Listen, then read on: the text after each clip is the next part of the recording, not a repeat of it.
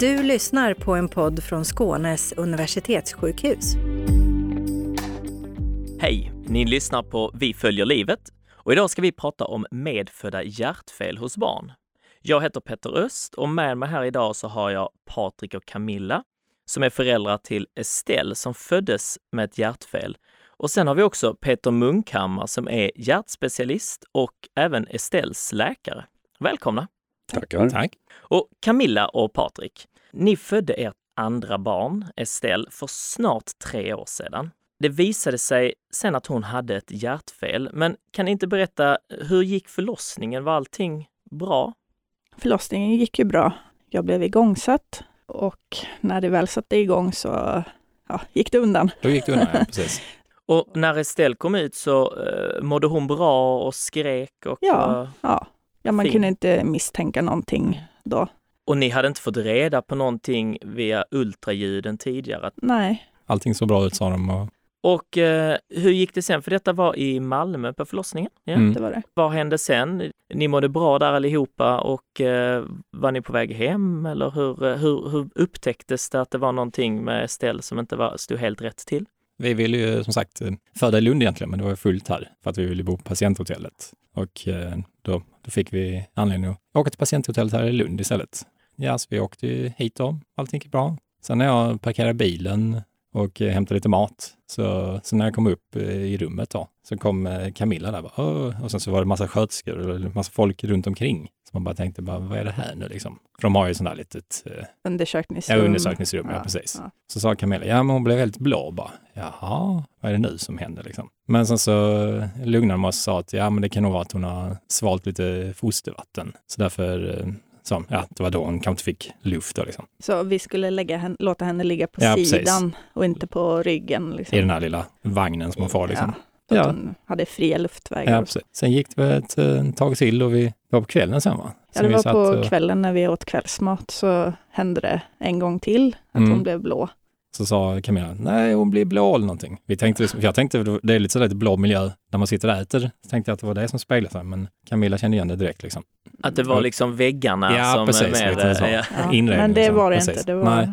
Okej, så nu är vi på kvällen första dagen Ja. eh, och då har hon blivit blå vid ett tillfälle tidigare och man Mm. tänkte att det Mm. kanske var fostervatten. Mm. Och sen så blev hon blå nu här på kvällen igen. Mm. En gång till, Eh, ja, precis. en gång till. Och då Mm. var det lite mer allvarligt. Blev hon påverkad också? Inte vad vi kunde märka. Eh, och då blev hon ju undersökt igen av sköterskor där. Eh, och så kom även, tillkallades även en eh, läkare då, som eh, upptäckte det här blåsljudet. Och jag kommer ihåg att han sa det att eh, nej, eh, hon måste vidare, vi har inte rätt kompetens här. Och kontrolleras vidare? Liksom. Ja, Mm. det här, det här kan inte Mm. vi lösa här, Mm. sa han. Och han, var- han var ju väldigt eh, påstridig och det var ju positivt viset, för att de sa att de skulle över till IVA då. Det är ju intensivvårdsavdelningen då ju. Skulle han, då hade de ingen syrgastub där borta. Men han ville ha det. Så han, ja men det är ju så kort bit så det behövs inte. Eller lite så. Men han sa, nej men jag ska ha det liksom, så att vi väntar där tills de kommer. Det. Så att det kändes skönt, alltså den tryggheten, att de är så måna om en liksom. Mm. Att de inte tar några chanser överhuvudtaget liksom. Hur Nej. kände ni då i detta läget? Jag vet inte Lite vad jag tänkte. var Det var, väl man var väl i chocktillstånd. Eh, till att börja med så jag var ju nyförlöst och eh, man var trött och ja, eh, som, jag, ja, jag tror inte riktigt att man eh, visste vad som hände egentligen utan man bara hängde med. Liksom. Svårt att ta in liksom. Ja, jag började direkt tänka, jaha, vad, ja, jag vet inte men eh, jag, jag funderar ju mycket sådär över saker och jag började direkt tänka, ja, vad, vad, vad kan det här bero på? Är det någonting jag har gjort eller ja, alltså sådär anledningar liksom. Det var en av mina första tankar liksom. Jag, jag vet att jag började tänka så ganska snabbt liksom. Och, och sen så, men då flyttades ni ganska snabbt där när ni hade fått till syrgasen så flyttades ni över till intensivvårdsavdelningen. Och vad hände Mm. där? Ja, de eh, undersökte ju henne där igen då och så gjorde de ett uh, ultraljud då. då. Mm. Ja, och konstaterade då att eh, det var ett hål mellan kamrarna liksom. Och Mm. sen, eh, ja vad var det mer? Bland annat. Och sen Ja. eh, var det ju då den här pulmonalis-klaffen som eh, var, det var en förträngning där. Eh, och sen pratade de även om att det var Ja. en tredje grej. Vi fick det Ja, det var förklarat ju- för oss Ja, av precis. eh, han läkaren som gjorde ultraljudet. Nu har vi ju, eh, Mm. Camilla, Mm. er läkare, Mm. hjärtläkare Peter här. Ja. Om, Ja. om du, för att då har vi hört så att ni födde E- E- Estelle och hon mådde bra, men sen så fick hon två episoder där hon blev blå på kroppen Mm. och sen så Ja. hörde man ett blåsljud och flyttade över till en avdelning och där gjorde man ett ultraljud. Vad såg man på det Peter? Jo, men man såg precis som, eh, som du Patrik beskriver, man såg en, ett litet hål i kammarskiljeväggen.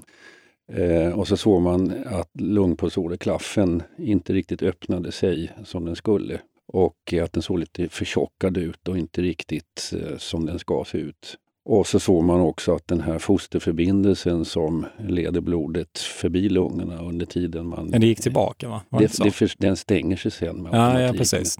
Men så länge den är öppen så, så vi som barnkardiologer, vi står på tå där för att veta vilken betydelse den här öppna fosterförbindelsen har för att försörja lungorna med det blod som inte kommer den rätta vägen förbi lungpulsåderklaffen. Så att en lungpulsåderklaffförträngning plus en öppet stående fosterförbindelse, det är eh, kontrolllampa på. Eh, Därmed inte sagt att det är allvar, men det är de vi vill hitta. Och då, och då är det också för att jag ska sammanfatta lite så är det liksom att, att hjärtat gör ju omställningar från att det har legat i mammans mage och haft vätska i lungorna till att det ska ställa om och börja ha luft i lungorna. Så fördelas eh, liksom hela cirkulationsbilden om och då är det några sådana här eh, öppningar och stängningar som ska ske. Och det är det man vill kontrollera, förstår jag det rätt? Ja, det är rätt. Och det Mm. tar lite tid innan hela den processen är, är klar. Mm. För då fick ni besked om detta redan där på kvällen, att ni, när man, man hade sett små förändringar eller små liksom, eh, förträngningar och, och att man ville fortsätta ha kvar Estelle på avdelningen. Hur kändes det då? Ja, Det var ju lite det var ju en så. märklig känsla Ja, att inte få ha Exakt. Estelle med sig där Ja, liksom, precis. första natten. Jag vet på morgonen sen när man åt frukost och man såg eh, de andra föräldrarna med sina nyfödda och sådär, så det var, det var ju Mm, tufft. mm. Det var det. Men det var ju bara att gilla läget liksom. Mm. Sen Eh, visste man att hon var i trygga händer. Alltså det var, Ja, jo, var men det kände fick. vi. Ja. Hur mycket information fick ni om själva tillståndet? Eh, jo, vi fick redan första kvällen där så fick vi ju förklarat för oss ganska utförligt vad det handlar om. Sen eh, kunde inte jag riktigt ta in allting just där och då, men Nej, men det, man förstod men, ju eh, vad det handlade om. ja, alltså, ja. att det var, på ett ungefär. Ja, precis. Håll mellan Ja. hjärtat. Vi fick eh, hjärtat uppritat Ja, för precis. oss av eh, den läkaren som gjorde ultraljudet. fick ni någon känsla om hur allvarligt detta var? Eller om det var någonting som man hade kontroll på? Eh, nej, jag fick känslan att det var ett ganska lindrigt fel.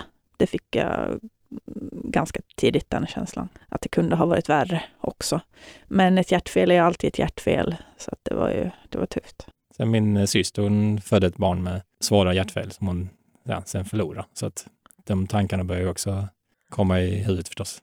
Jag brukar alltid tänka där liksom, om ni hade satt er i situationen av att få fritt bestämma hur ni hade velat att detta skulle gå till, är det någonting ni hade velat skulle gjorts annorlunda i det här skedet? Som jag känner är väl att man skulle, man skulle inte behöva åka till Lund, patienthotellet liksom. Nej. Det känns helt tokigt. Men man, man har ju tänkt sen efteråt, men vad hade hänt om, ja, om istället blir blå på motorvägen eller alltså, vad har man gjort då? Eller om vi till exempel åkt hem? För s- så är det då att vi har i, i, i Skåne inte möjlighet för övernattning eh, en längre tid i Malmö, utan Nej. att man har Det är Eh, patienthotellet i Lund som man behöver ta sig Mm. till. Mm. Men annars tycker jag vi fick så bra information och sa det var inget som vi saknar på det viset. Liksom. Vad hände dagen efter? Ja, men när vi kom till IVA då. Mm. Mm. Mm. Vi åt frukost och sen eh, gick vi upp och, och hälsade på henne. Och vi märkte att hon blev eh, väldigt väl omhändertagen. Hon Mm. verkade må efter omständigheterna ganska bra. Hon hade ätit, hon hade gjort sina behov och, och så här. Så, att- så, att det att de hade röstresurser också. Ja, Vi hade ju inte hört henne skrika någonting nästan. Så att liksom, då, men man kände att som sagt, det var väldigt tryggt att hon mm. var där. Sen var det ju lite läskigt, eller inte läskigt, men alltså hon hade ju en massa slangar eller så här, kopplat Ja. till sig. Liksom, så här, ja. Jo, det var jobbigt att, Ja. att se henne ligga där med slangar Man kan liksom inte och- hålla i henne. Liksom, utan hon, Nej, hon var väldigt väl omhändertagen. Mm. Hur länge var ni kvar på sjukhuset och vad, vad hände de kommande dagarna? Kommer knappt ihåg. det. Nej, men alltså, när man var i det så kändes det som liksom bara, jaha, men har vi varit här nu i en vecka, 14 dagar? Eller, alltså, och ändå så var det så pass kort tid för att det hände så mycket och man började tänka så mycket. Så att det var väldigt omtumlande om man säger så. Man Mm. tänkte, ja men nu föds Estelle och sen åker vi hem och underbart. Men om man ska beskriva lite kort från vårdens sida, Peter, vad är det man vill kontrollera här när, när man lägger in ställ? Vad är det man vill ha koll på? Jo, man vill se att barnet syresätter sig förstås. Och vi har inte riktigt koll över betydelsen av den, graden av förträngning i lungpulsåderklaffen. Vad, har, vad får den för konsekvenser? Så länge fostercirkulationen kvarstår så vad vi brukar göra är att försöka vänta in att den här som jag pratar om, ductus arteriosus, som är en av de som sluts tid, tidigast efter födseln, att den har stängt sig. För då, först då, när den är stängd vet vi vilken betydelse den här förträngningen har i lungpulsåderklaffen. Så att det är syremättnaden under tiden på, hos barnet under tiden som den här förbindelsen stänger sig. Och där var ju syremättnaden hela tiden okej. Okay. Vilket gjorde att vi slappnade av lite grann och såg inte det här längre som något akut emergency-läge utan att det fanns anledning att avvakta och se efterhand som resten av cirkulationsomställningen färdigställdes. Så, så, i första läget så vill man se att den här omställningen av, av cirkulationen i, i hjärtat, att den går bra och sen efter det kan man säga att nej, men nu kan vi avvakta lite och, och låta det se. Men hur länge fick ni vara kvar på sjukhuset? Hon föddes ju på tisdag morgonen i Malmö och på tisdagskvällen kom vi till IVA och där stannade hon till eh, torsdag förmiddag och då blev hon flyttad till avdelning 67 på barn och ungdomssjukhuset eh, torsdag förmiddag. Fredag eftermiddag fick vi åka hem. Sen var det ju när, eh, under tiden vi var på avdelning 67 då, det känns inte som att vara på ett sjukhus. Hon var ju kopplad då liksom med syretillsättning och sånt där Och hon låg ju i en säng. Sen kunde vi gå runt med henne så att det var inga problem man var inte fastlåst på det viset. Man kände liksom nästan lite så här att, oj ursäkta att vi är här för att det är ett litet hjärtfel kändes som. För att det var många andra som hade mycket svårare hjärtfel. Och man kom väldigt nära andra familjer så här och prata och... Men hur sen, kändes det att åka hem sen? Jo, sen kändes det lite konstigt bara, jaha, ska vi åka hem nu? Så ja, lite antiklimax. ja, ja, Efter allt som hade hänt. Men samtidigt var det ju en väldig lättnad att vi fick åka hem. Mm. Men jag vet att jag var ju väldigt eh, orolig och funderade mycket, men vad händer om hon blir blå igen och vad ska vi göra då? Och kommer hon kunna bli blå nu igen? Och, och vad fick ni för, eh, hur upplevde ni att ni fick den informationen och vad fick ni för information?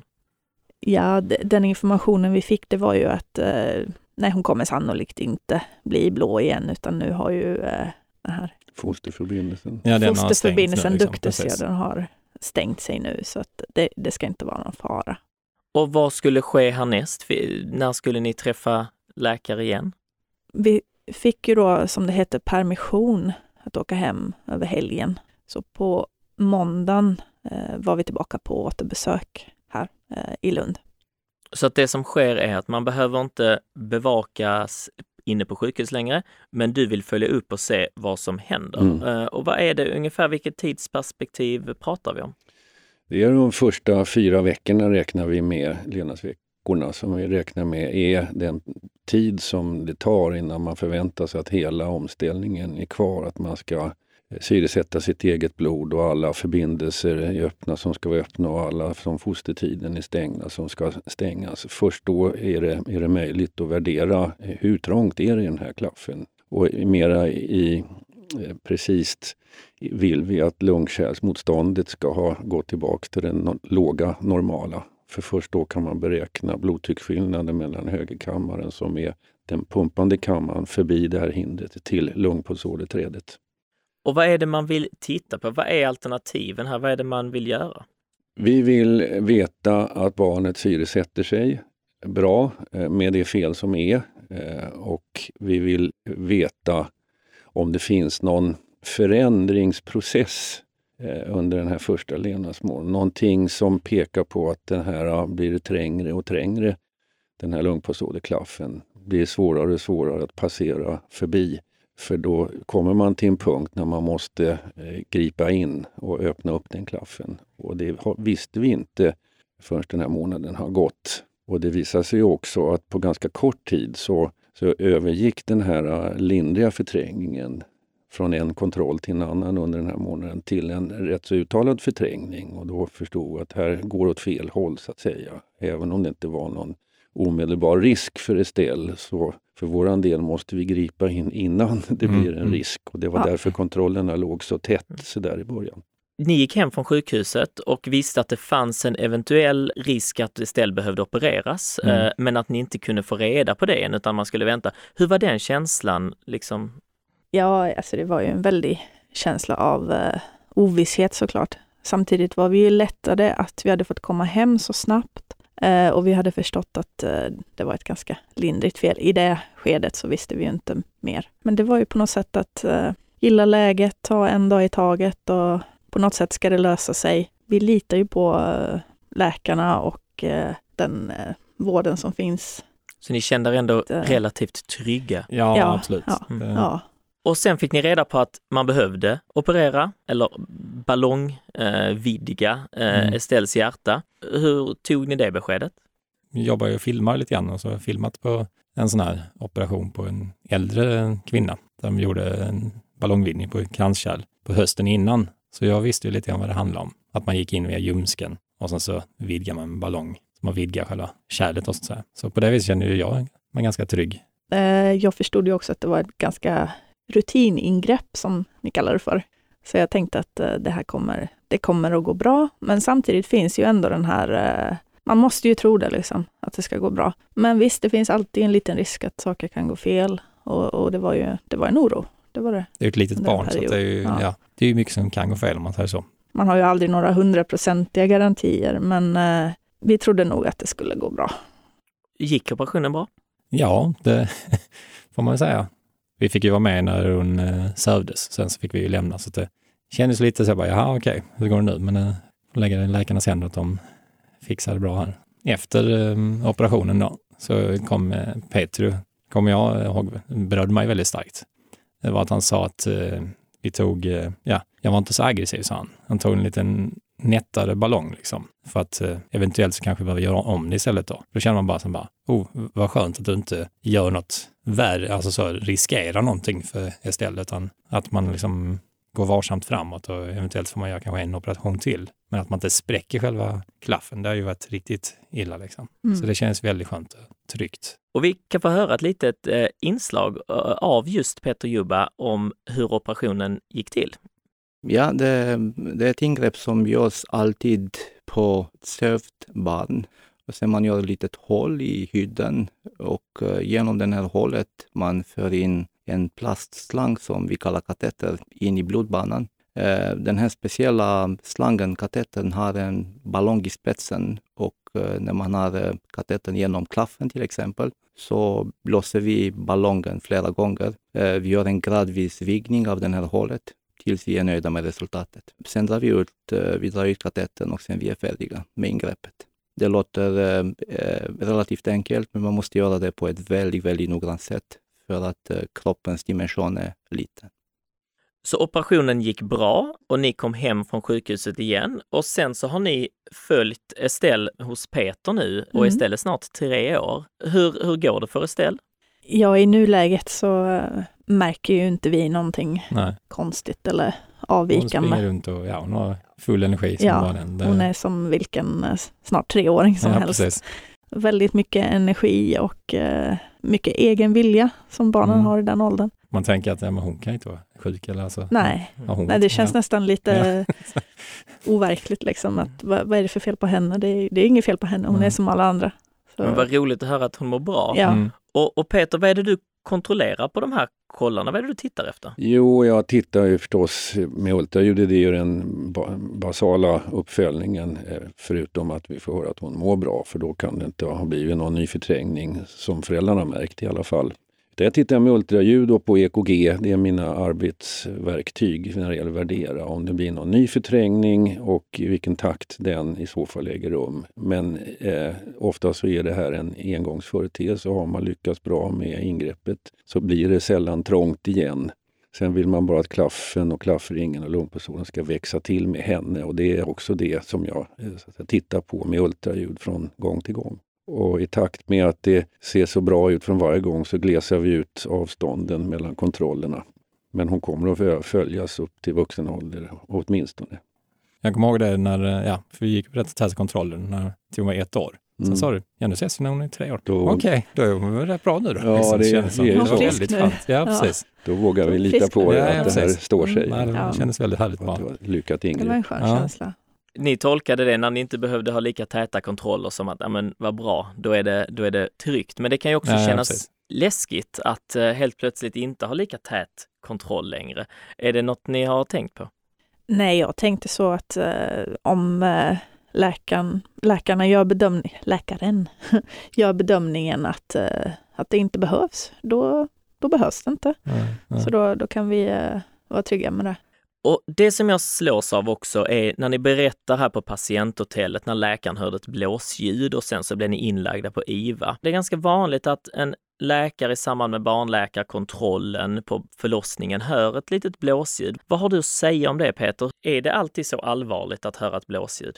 Nej, det, är det inte. Det, är- det är snarare tvärtom. Det är nästan aldrig allvarligt eh, blåsljuden man hör från BB. Eh, men samtidigt så är, kan det vara ett tecken på en, en hjärtmissbildning. Man ska reagera på det. Det finns en ruta i den här eh, protokollen man ska fylla i som undersökande doktor om det finns ett blåsljud och det är för att det finns en koppling mellan blåsljud, teoretisk koppling mellan ett blåsljud och ett hjärtfel, medfött hjärtfel. Det är bara det, i, i praktiken så är det extremt sällan som det här blåsljudet man hör på ett i övrigt välfungerande, välmående, rosigt barn som äter och har det allmänt bra, som har det här lilla blåsljudet, att det är ett hjärtfel man hör. Så blåsljud är inte hjärtfel. Men eh, samtidigt så har man kanske inte kunskap och erfarenhet tillräckligt för att utesluta det. Så det leder nästan alltid till en, en remiss för en barnhjärtspecialistbedömning. Då kan man säga att ett blåsljud betyder inte hjärtfel. Dels tar jag det från det så här, och sen att man tittar på väldigt mycket mer saker än att bara lyssna på hjärtat. Du räknade upp lite där, men vad tittar man mer på på ett nyfött barn för att bedöma om hjärtat fungerar? Det är väl egentligen en, en helhetsintryck, barnets allmäntillstånd. Och det får man, tar man reda på. Dels frågar man föräldrarna, för de vet bäst om barnet mår bra eller inte, som känner det bra. Sen så håller man ju och tittar på barnet och håller barnet, eh, är med det nära eh, intill och ser på färg, man tittar lite på cirkulationen i fingrar och tår, man tittar hur de andas, om de har det tungt att andas. Man, man tittar på hur de rör sig, är de vitala, tittar de upp och är de med? Hjärtsjuka barn orkar inte med allt det där, de som har ett signifikant eh, allvarligt hjärtfel. Det syns på dem på ett eller annat nästan alla eh, på det sättet. Men det finns några gäddor i, i, i vassen där som, det vill säga att som kan vara mycket allvarligt fel som inte syns på barnet och det är ju de vi är mest rädda för och det är de vi tar höjd för när vi gör de här kontrollinsatserna. För det får inte missas bara. Jag tror det är många föräldrar som tänker att när, när läkaren lägger stetoskopet på bröstet, liksom, att det är då man kontrollerar hjärtat. Men egentligen har man tittat och sett att hjärtat fungerar bra redan långt innan det. För man ser kanske att barnet äter bra och har fin färg. Så att det är bara en del i undersökningen. Och när man då säger blåsljud, att det kanske är just för att man inte, vården inte vill missa någonting. Nej. Sen ska man också säga att i, till bilden hör ju också att barnet är undersökt i mammans mage med ultraljud minst en gång i vecka 18-19 sådär under graviditeten. Och den ultraljudsundersökningen är omfattande och görs i allmänhet av en erfaren barnmorska som ska titta på allehanda missbildningar hos fostret, bland annat och hjärtat. Så där finns kontrollstationer de ska checka av en efter en när de kommer till hjärtat. Så det är väldigt lite risk att man missar någonting nu för tiden, även om det finns en minimal. Och, och ni visste ju inte om någonting när Estelle föddes, utan det hade sett fint ut. Om, om man tänker, hade ni velat att man hade sett någonting innan på ultraljudet eh, så att man visste om det? Nej, jag har ju funderat en del över det där. Men jag, jag tror på ett sätt att det var ganska bra att, eh, att vi inte visste någonting. I alla fall för min del känner jag, för att har väldigt lätt för att eh, oroa mig och bygga upp skräckscenarion och sådär. Så, så för min del så var det nog eh, trots allt kanske det bästa att jag inte visste innan. Mm. Så får nog velat veta, alltså, man säger svårighetsgraden, inte bara, ja, hade man vetat att det var ett litet hjärtfel och att det går att åtgärda, liksom, då kanske det varit skönare, men hade det varit ett svårare, jag vet inte om man hade känt, för det var ju som ja, min syster då, de hade, de trodde, alltså det var ju svåra hjärtfel på deras barn då. men eh, liksom Samtidigt kan man ju bearbeta lite grann, ja, okej då vet vi, är vi med om det när det föds. Men jag tror det, det kan ha att göra med grad, alltså hur svårt hjärtfel är. Ja, om, om vi hade kunnat få veta, hur, som, som Ja, du säger, precis. hur Och pass väl- avancerat felet var. Och det är väl lite svårt kanske att Det är säga. kanske svårt att se. Peter, varför vill man göra de här ultraljuden och försöka hitta eh, hjärtfelen redan när de ligger i mammas mage? Det är för att vi ska känna till hjärtfelet så att vi ska komma in innan symptomen kom och kunna behandla det här hjärtfelet innan man går hem från BB. Så de allvarliga felen ska man liksom kunna vara, stå på tå och kunna vara där Ja, direkt. Ja, och veta Mm. om innan det kommer symptom ifrån dem. Och här i Stells fall så såg man inget på ultraljudet när de låg i Camillas mage. Vad tänker du kring det? Det betyder inte att det inte finns något hjärtfel. Det betyder bara att det finns ingen av de eh, svåraste hjärtfelen som, som eh, måste kräva eh, födsel på en stort hjärtcentrum. Utan det kan finnas hjärtfel men inte av den allvarligheten att man eh, behöver orolig över att man är för långt ifrån barnhjärtsjukvården. Och ni beskriver delvis en lättnad av att inte känna till det för långt innan. Men sen också när ni fick reda på det, hade ni något problem med anknytning när ni gick där hemma och, och, och, och var, visste inte om det skulle gå åt det ena eller andra hållet, om det skulle behöva opereras eller ej? Nej, anknytningen tycker jag inte var några problem. Man, man känner ju självklart samma kärlek till barnet oavsett. Men kanske att det fanns en underliggande oro hela tiden som kan på något sätt kanske ha påverkat henne. Men kärleken och, till henne och anknytningen, det tror jag, jag tror inte det påverkade så mycket. Och hur är det idag i vardagen? Tänker ni ofta på att eh, den här tiden, den här Estelle, och att ni kontrollerar hos Peter med jämna mellanrum? vad ska man säga, det, det finns i bakgrunden men det är ingenting som i alla fall jag tänker på dagligen. Alltså just nu har man inte tänkt på det. Det var väl mer då när man gick på kontroll. Liksom. Nu känns det som att hon är frisk, liksom, men det vet man ju inte. Alltså, hon kommer ju säkert få eventuellt göra om det kanske och gå på kontroll hela tiden. Jag, jag tar inte liksom att, oh, nu får inte hon eh, klättra där för att hon kanske har ett hjärtfel. Alltså, Nej, jag tycker Hon- vi behandlar henne som vilket barn som helst. Precis. Det finns eh, många, framförallt mammor, många föräldrar som när de får beskedet om hjärtfelet första gången som känner sig berövade på ett friskt barn. Eh, de blir liksom snuvade på det de hade förväntat sig och det, det, det, tar dem väldigt hårt. Kände ni av det? Ja, lite grann. Och det som jag var inne på tidigare, att jag, jag funderade mycket på orsaker och sådär. Och, Mm. och det är ju ingenting som... Ja, du eh, menar liksom om man kunde gjort något annat, alltså när du var gravid typ så här eller något Ja, så. det var ju Ja. visserligen för sent att göra någonting åt Ja, då, jo, jo, men, men eh, man tänker bara, är det någonting som jag har, kunde man ha påverkat det här själv på något sätt? Mm. Eller? Tycker ni att ni har fått eh, besked om det på ett tryggt sätt? Ja, alltså inget entydigt svar har vi inte fått där, för det kan ju bero på så många, hjärtfel kan ju bero på så många olika saker. Det vet ju inte ens ni i varje Mm. enskilt fall vad, det, vad som är orsaken. Nu har vi pratat mycket om eh, hjärtfel som man tänker på precis i nyföddhetsperioden. Vi har också sagt, du har sagt så fint Peter, att blåsljud är inte lika med hjärtfel utan det är jättevanligt och nästan ett tecken på att man har ett friskt hjärta, eh, att man hör ett, ett ljud från hjärtat. Men sen är det ju många föräldrar som kanske med lite äldre barn kommer in eh, i samband med en förkylning eller feber och så får de höra av läkaren så här, jag hör ett litet blåsljud, vi måste kontrollera det men vi ses om några veckor igen. Hur ska man tänka kring det där? Ja, men det är ju läkarens uppgift då att reagera på positiva kliniska fynd som vi kallar det för, det vill säga i det här fallet blåsljudet. Eh, men det är också läkarens uppgift att sätta in det i sitt sammanhang, det vill säga det sjuka barnet som befinner sig på akutmottagningen eh, med något tillstånd som behöver bedömas eh, av, en, av sjukvården. Så därför så, så önskar man sig att man, att man inte snöar in på just det här blåsljudet och omedelbart gör associationen med för ett hjärtfel. Eh, låt oss säga ett femårsbarn som kommer in för någon öroninflammation eller någonting. För att det är inte så troligt att man fram till dess har missat ett allvarligt hjärtfel som leder till ett blåsljud som kan komma från det där hjärtfelet. För det är redan fem år gammalt och har inte signalerat något sånt eh, tidigare. Det troliga är att det här är ett oskyldigt blåsljud och, och jag tycker man ska förhålla sig till föräldrarna eh, med den, med den egna insikten. Och då blir det också lättare att förklara varför man ändå vill skicka en remiss för en bedömning för att utesluta det. Men Peter, vad är ett blåsljud? Ett blåsljud är ett ljud som hörs i stetoskopet eh, som är relaterat till hjärtats bägge toner. Och ljudet är karaktäristiskt för vissa typer av hjärtfel men framför allt för det friska hjärtat. Det kan bara uppstå på det sättet, på den platsen, med den naturen om hjärtat är friskt och välskapt. Så det är när, när blodet rör sig i hjärtat ja.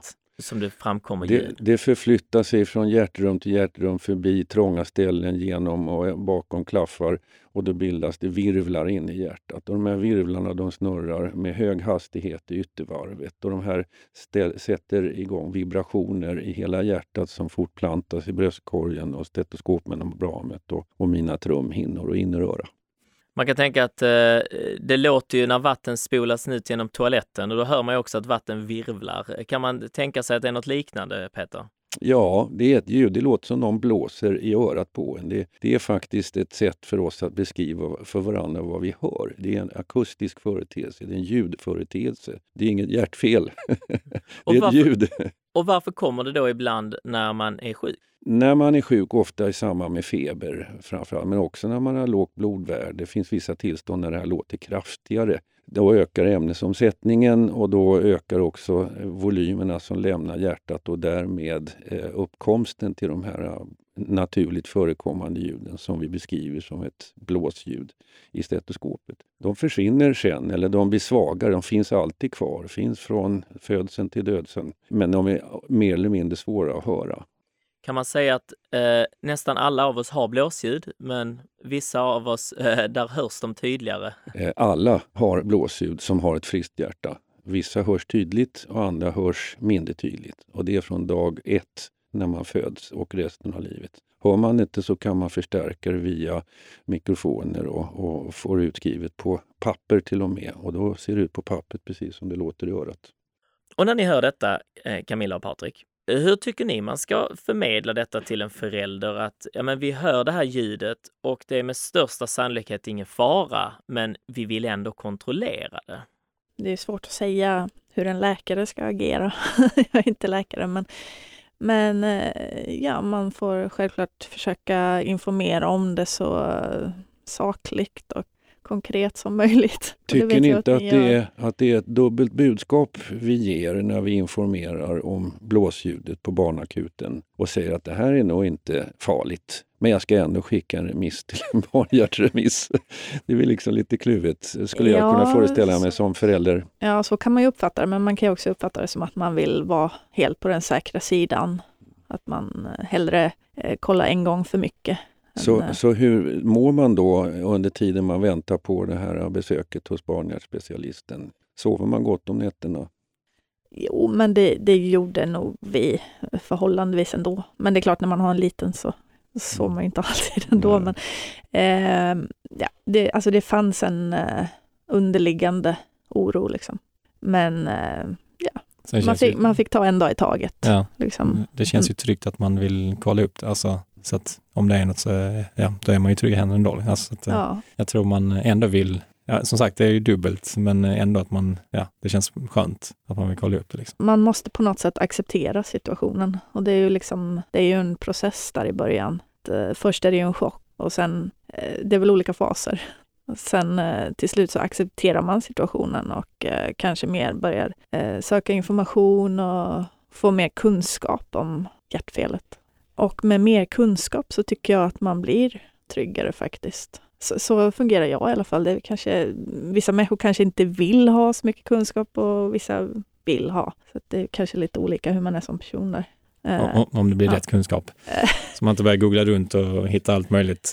Ja, man, man, får ju sålla lite såklart. Ja, precis. Det finns ju väldigt mycket information på nätet och allt kanske man inte ska ta till sig.